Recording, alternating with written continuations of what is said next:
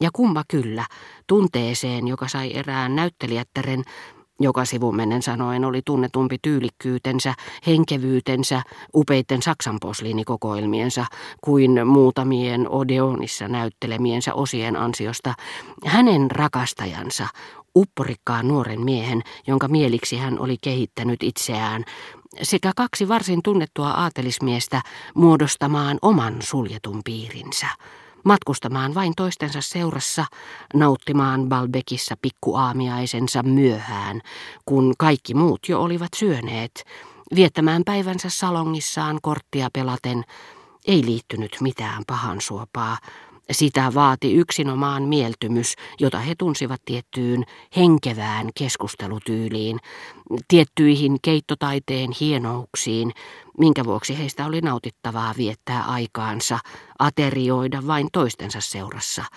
Ja heistä olisi ollut sietämätöntä elää yhdessä siihen taitoon vihkimättömien ihmisten kanssa. Katetun pöydän tai pelipöydänkin ääressä kullakin heistä oli tarve tietää, että vastapäätä istuvassa pöytänaapurissa tai pelitoverissa uinuivat varastossa ja käyttämättä tieto, jonka avulla on mahdollista tunnistaa tusinatekeleet, joilla niin monet pariisilaiskodit koristautuvat alkuperäisen keskiajan tai renesanssin nimissä, sekä kaikkia elämänaloja kattavia yhteisiä arvosteluperusteita, joiden mukaan he erottivat hyvän huonosta. Totta kyllä noina hetkinä vain joissakin harvoissa huvittavissa aterian tai pelin hiljaisuutta rikkovissa lausahduksissa tai nuoren näyttelijättären aamiaista tai pokeria silmällä pitäen valitsemassa uudessa ja viehättävässä Leningissä ilmeni omalaatuisensa elämä, johon nämä ystävykset kaikkialla halusivat uppoutua. Mutta kietoessaan heidät täten tottumuksiin, jotka he perusteellisesti tunsivat – se riitti suojelemaan heitä ympärillä vallitsevan elämän mysteeriolta. Noitten pitkien iltapäivien kuluessa meri levittäytyi heitä vastapäätä kuin miellyttävän värinen taulu rikkaan poikamiehen pikkusalongin seinällä.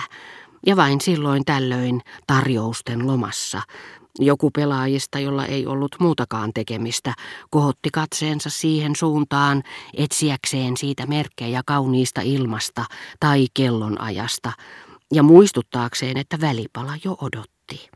Ja kun ilta tuli, he eivät syöneet hotellissa, missä sähköisistä lähteistä suureen ruokasaliin kumpuavat valovirrat muuttivat sen valtavaksi, satumaiseksi kala-altaaksi, jonka lasiseinämän edessä Balbekin työläisväestö, kalastajat niin kuin myös pikkuporvarit perheineen, varjossa ja näkymättömissä, painautuivat ikkunaan nähdäkseen vilahduksen näiden ihmisten ylellisestä, kultaisten pyörteiden hitaasti huljuttamasta elämästä, joka köyhien silmissä oli yhtä ihmeellinen kuin se, mitä viettävät oudot äyriäiset ja kalat, mikä mahtava yhteiskunnallinen kysymys.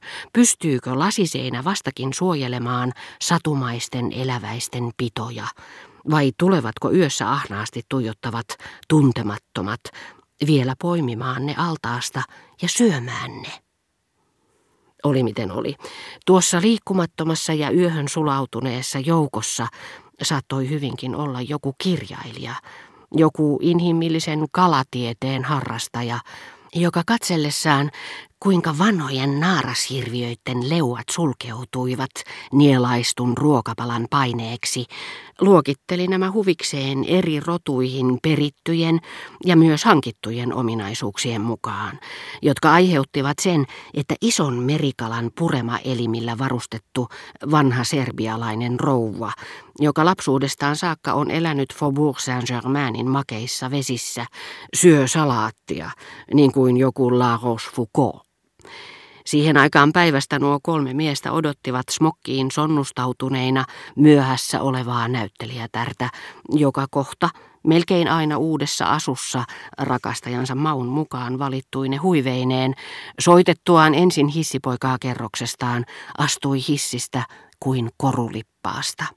Ja kaikki neljä, joiden mielestä Palas-hotellin kaltainen kansainvälinen ilmiö oli Balbekiin juurrutettuna, saanut siellä kukoistamaan ylellisyyden keittotaiteen kustannuksella, nousivat autoon ja lähtivät illastamaan puolen virstan päähän, tunnettuun pikkuravintolaan, missä he kävivät keittiömestarin kanssa loputtomia neuvotteluja aterian kokoonpanosta ja eri ruokalajien valmistamisesta. Heidän sinne ajaessaan Balbekista lähtevä omenapuitten reunustama tie merkitsi heille vain kuljettavaa välimatkaa. Yön pimeässä perin samankaltaista kuin se, joka erotti Café Angleen ja Tour d'Argentin heidän parisilaiskodeistaan.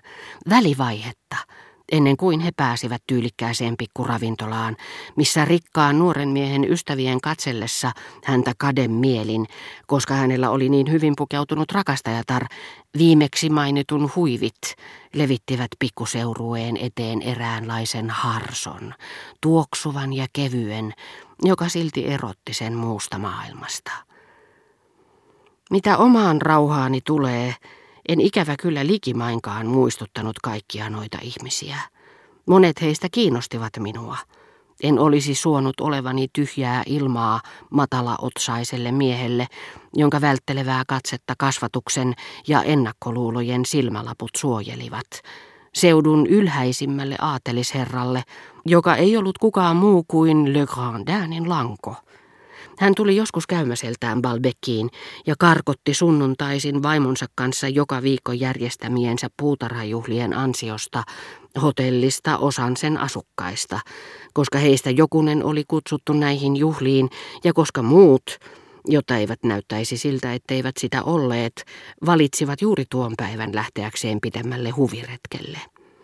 Sivumennen sanoen, hän oli tulopäivänään saanut erittäin huonon vastaanoton hotellissa, koska vasta Côte tullut henkilökunta ei vielä tiennyt kuka hän oli. Hänellä ei ollut edes valkoista flanellipukua, ja kaiken kukkuraksi hän oli vanhaan ranskalaiseen tapaan, täysin tietämättömänä palashotellien elämästä, tullessaan aulaan, missä oli naisia, ottanut hatun päästään jo ovella, sillä seurauksella, ettei johtaja ollut edes koskettanut omaansa vastatessaan hänelle, koska arveli joutuneensa tekemisiin todella vaatimatonta syntyperää olevan henkilön kanssa, jollaisesta itse käytti nimitystä omaperäinen.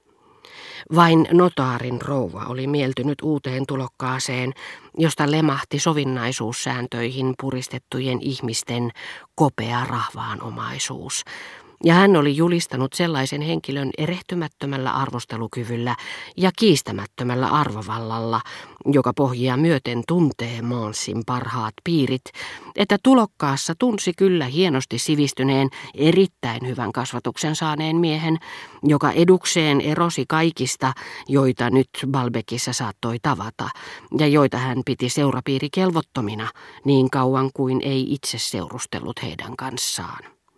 Hänen Le Grandinin langosta antamansa suopea arvostelu saattoi johtua tämän jokapäiväisestä ulkomuodosta, missä ei ollut mitään pelottavaa.